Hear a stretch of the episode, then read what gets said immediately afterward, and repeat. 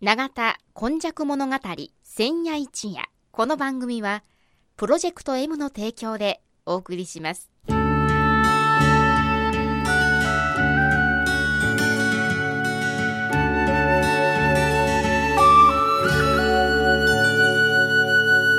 戸は港があることで多様性のある町となりました。しかしその港というのは神戸港だけを指しているのではありません。山から海へと注ぎ込む川のある地域には素晴らしい砂間が広がり海の流れと川の流れに相まった。この永田地域一帯も神代の昔から自然の生んだ港がたくさん点在していました。この番組「永田今昔物語千夜一夜」永田の多様性これがこれからの時代の大きな力になるというこの地の歴史を掘り起こしながら未来予想図を皆様にお届けするという番組です。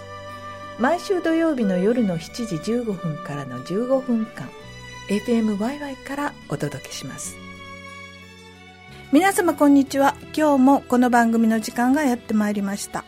本日はですね、もう100夜も超えまして、101夜目です。司会進行はいつものように FMYY のキムチ焼き、そしてこの101夜目、この日はこの方のお話です。長田に住んで70年、和田寛治と申します。はい。101。今日はどういうことでしょう ?101 ね、あの、なかなか難しい、英帽子会というのがね、長田にあるんですよね。英帽子ってこう、頭に。あそう思うでしょ？うん、私も最初、音だけで英帽子って聞いてたんだけどね、はを干す。は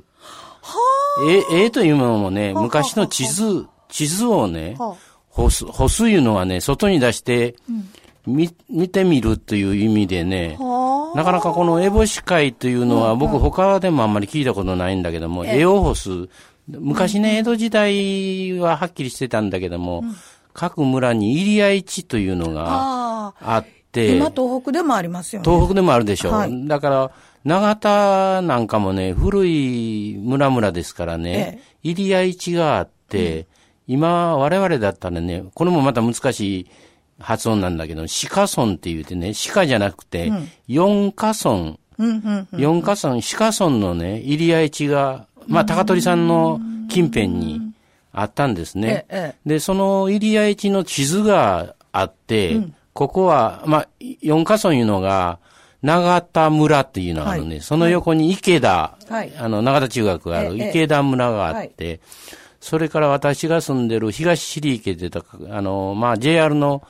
あの、鉄道の南ぐらいのあたりのところがあって、ええはい、それから、あの、今、新港川言うてる、カルモ川の西の方が西尻池村、うんうん、その4つの村の入り合い地があったんですよね。うん、で、高鳥さんの近く、今どっちかというと分かりやすいのは、日踊り墓地、うん、で、公園の墓地になってる、あの辺りが、入り合い地になったんですよ。これ、入り合い地っていうのは財産区みたいなもんですか、あだから入り合い地が最終的に昭和になって、財産区という名前になってくるんですけどね。あの、もともと、やはり、百数十年前までは、農民、農村、あの、農業を営んでましたから、はい、水が非常に大切だと、で、川もきちっと、あの、海まで流れてなかったら、東入池とか、西池の村は干上がってしまうということとかでね、あの、もちろん、あの、芝を借りに行ったり、牛の餌を取りに行ったりする山なんだけども、むしろ、今は聞いたら、水源確保みたいな方が、あの、大切でね、4つの村でそれを地図に表して、毎年ね、まあ6月ぐらいに、その地図を蔵から出してきて、それを広げて、お天道さんの下で、実際のこの地形と地図と照らし合わせるっていう、非常にね、あの、まあ、手のいったことをやってましてね。これはあの、本当にあの、こう、町、町づくりっていうより、なんか自治会がえ自分たちの共有財産の中でどういうふうにやっていくかっていうのを、はい。えー、共に知恵を合わして確かめ合うというのがあってね、それがね、まあ、今年2018年の6月でもね、ええ。続いてて、よ4つの村がね、それぞれ当番になってて、はい。あのー、2018年は、あの、池田、村とは今言えないけどね、池田のあの、旧池田村の、あの、当番なんですよ。で、早速、か私のところにも当番の方が電話かかってきてね、ええええ。あの、ご主人が少し入院しはって、奥さんかなりしっかりされた声でね、あの、私がやろうと思ってましたけども、主人退院してまいりましたんで、きちっと今年の6月のエボシ会は務めさせていただきますってね。で、いただくんはね、ほんまに地図の入ったね、まあ、あの、江戸時代の記憶はないけども、え明治に入ってから、あの、よ、四つの村の代表の人がね、毎年その、記録し、して、あの、まあ、少し飲み食いもしますから、そのお金も、あの生産してね、ええ。反抗をして、帳面というのを、あの、革の袋ごと回していくんですよ。だから、そのね、烏帽子の地図はね、あまり恐れ多うてね、出してやべやふけたらいかんからですけども、もう語り伝えですから、あ。の、墓地のとこに行くんですよ。あの、実際にね、マイクロバス借りて、で、ここは、売った土地やと。売ってお金いくらか小菱からいただいて、ね。それで村の会館作ったり、あの町の会館ね、作ったりしてやるんですけども、それをね、いやー、この谷はもう、あ地震で形が変わってもとるけども、地図ではここにあるとかね、いうような格好なんですよ。で、私としてもね、なんかこう、これを知ることによって、長田の今の、例えば大匂い、追な式の保存会の人なんかと被っとんですよ、財産区のあーそうなんです方はね。はい。で、そういう人も、果物屋さん知ったりね、あのーわかるし、池田の人でも、普通だったら、池田まで僕行きませんから、会えない人もね、生活区が違う。そうそう、祇園さん見てないって言うとったって、祇園さんどこにあるか、やっと最近分かったけどもね。あ、なるほど。京都の祇園はわかるけれど。そう。ほ、んで、西尻池の人もね、あの、公会堂持ってたりして、それ今も潰して、また新しいの建てるから、和田さん、かなり広大な地域ですね。広大な地域なんで、はいそれで、結局、農、農民だったからええ、水とね、もう一つね、それを、あの、知ってて、あの、勉強になったのはね、牛がごっつい大切やったな、という。それはあの農耕用のですか？農耕用の、それでね、私の村の東利家のも、江戸時代の元禄時代の記録が残っててね、あの人口は690何人とか書いてあってね、牛はね、あの農耕用の牛ですけどね、70匹もおったと。え、そうすると、10人に1 1匹以上。匹ぐらい。で、牛がね、いかに大切かなと思ったんは、私もね、さっき東利家言うたら、もう、あの、国道2号線のあたりですから、はいはいそこからね、長田の高取山の近くの日踊り越えまでね、ええ芝取りに行くとかね、牛で？うそれから牛やったんやな、思って。なるほど。牛舎でね、牛舎。それで分かったんやけど、あんな遠いとこまで行ってね、木を切ってきたりね、どないするんや思ってたら、芝刈りって言ったらやっぱり山裾に住んでる人じゃないとできないですもんね。はい。うん。だからね、あの、牛を大切にしてたというのと、牛の餌も必要やったというのもあってね、牛にものすごい、こう、お世話に、そうしてたらね、あの、妙泉寺言うて、あの、はい。長田の、あの、西の高取さんの丸山の、はい、あるんですけどね、はい。そこは牛のお寺言われてね、よしていただいたらね、牛の置物行さん置いてあるんですよ。ほんで、聞いたら、はい。牛をね、連れてね、健康、その年の幸福とかをお願いに来るお寺だって、牛の置物はたくさん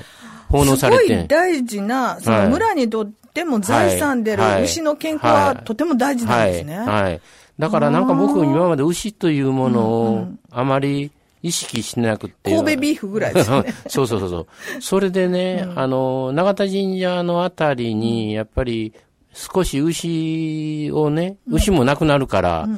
それ、例えば、あの、最後街道で亡くなった時に、どないするんやと、誰が処理するんやいうのでね、そういうお仕事をする人も出てきたとかね、なるほど。もうちょっとあの、あの考えて勉強していったらね、いろいろ出てきますね。それとも、もちろん、この前から井上さんがスマの名線みたいな、冷戦みたいなことをおっしゃってるけど、水が非常に確かだったいうのはね、そうですね。やっぱりあの、獅子貝池ってありますね。あの、長田の上の方に。あれもね、結局はため池で、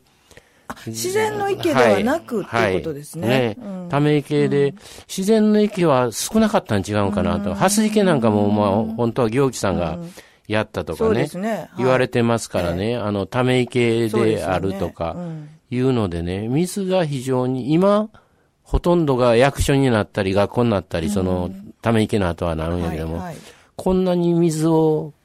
粗末にしてええんかなと思うぐらい、今は我々琵琶湖の水にほとんど、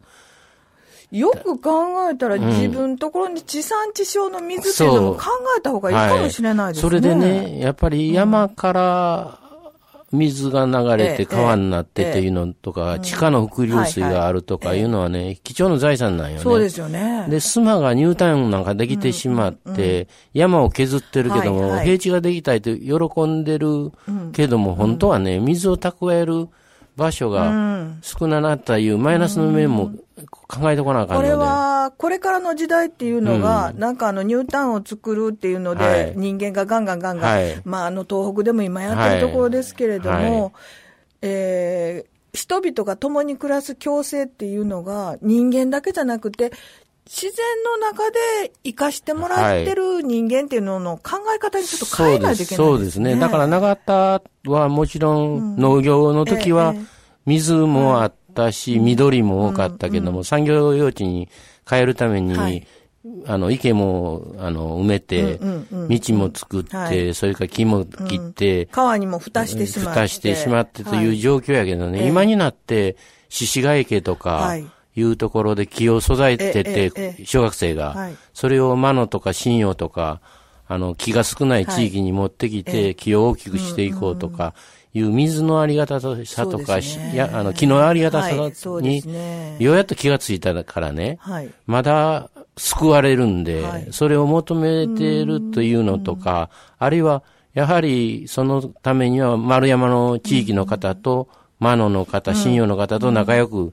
して、お互いにありがとう、木育ててくれてありがとう、植えてくれてありがとうとか、い。う関係がね、あの、できてくるんで、今日のお話の烏帽子会で4つの村がまだ今年も6月ぐらいにつながったとい。うことを考えるとですね、コミュニティの広がりとか、あるいは水とか木とか、自然の大切さなんかがね、非常にあの我々そういう鹿村とか、烏帽子会とかいうのを覚えてね、あの、街を、そのか、和やかにするとか、あの、自然いっぱいにするとか、水も困らんようにするとかね、うん、いうようなことを思い起こす6月の、その、烏帽子会かなと思ったりしてます、ね、そうですね。うん、あの、長田の春の祭りが、あの、花水木。花水木ですね。花水木の祭りになってます。はい、あの、長田の木が花水木で、はいはい、これ、花と水と木っていうことになってます。ねうん、で、これ、そしてまた、あの、この、木の言葉っていうか、花言葉が、はい、えー、返礼、あのーありがたさを返していく。返していく。はあ、そうか。これは、もちろん、あの、えー、桜をアメリカに渡して。ワシントンにね。はい。はい、で、それの返礼っていうようなところからできた、その、花言葉らしいんですけど、それだけではなくて、やっぱり花と水と木、自然に対してのありがたさとか、はいそうね、そういうのを実際に感じるっていうのが、うん、このあの、昔の、こう、古式豊かな、何かの、あの、行事っていう意味だけじゃなくて、はいうんこうやって掘り起こしていかないといけないですね。はい、そう思いますね。はい。なるほど。え今日のお話はですね、え帽子、あのー、こう頭にかぶものではなく、えっていうのがマップであって、それを、えー、干すっていうことが天に開いてみんなで見るっていうえ帽子会のお話から、こんな風に違う地域の者同士が様々知を寄り集めるというような、すごいお話になってまいりました。永田らしいです。今日のお話はこの方です。長田に住んで70年和田勘でした。来週もまたお楽しみにお聞きくださいませ。永田今昔物語千夜一夜。この番組はプロジェクト M の提供でお送りしました。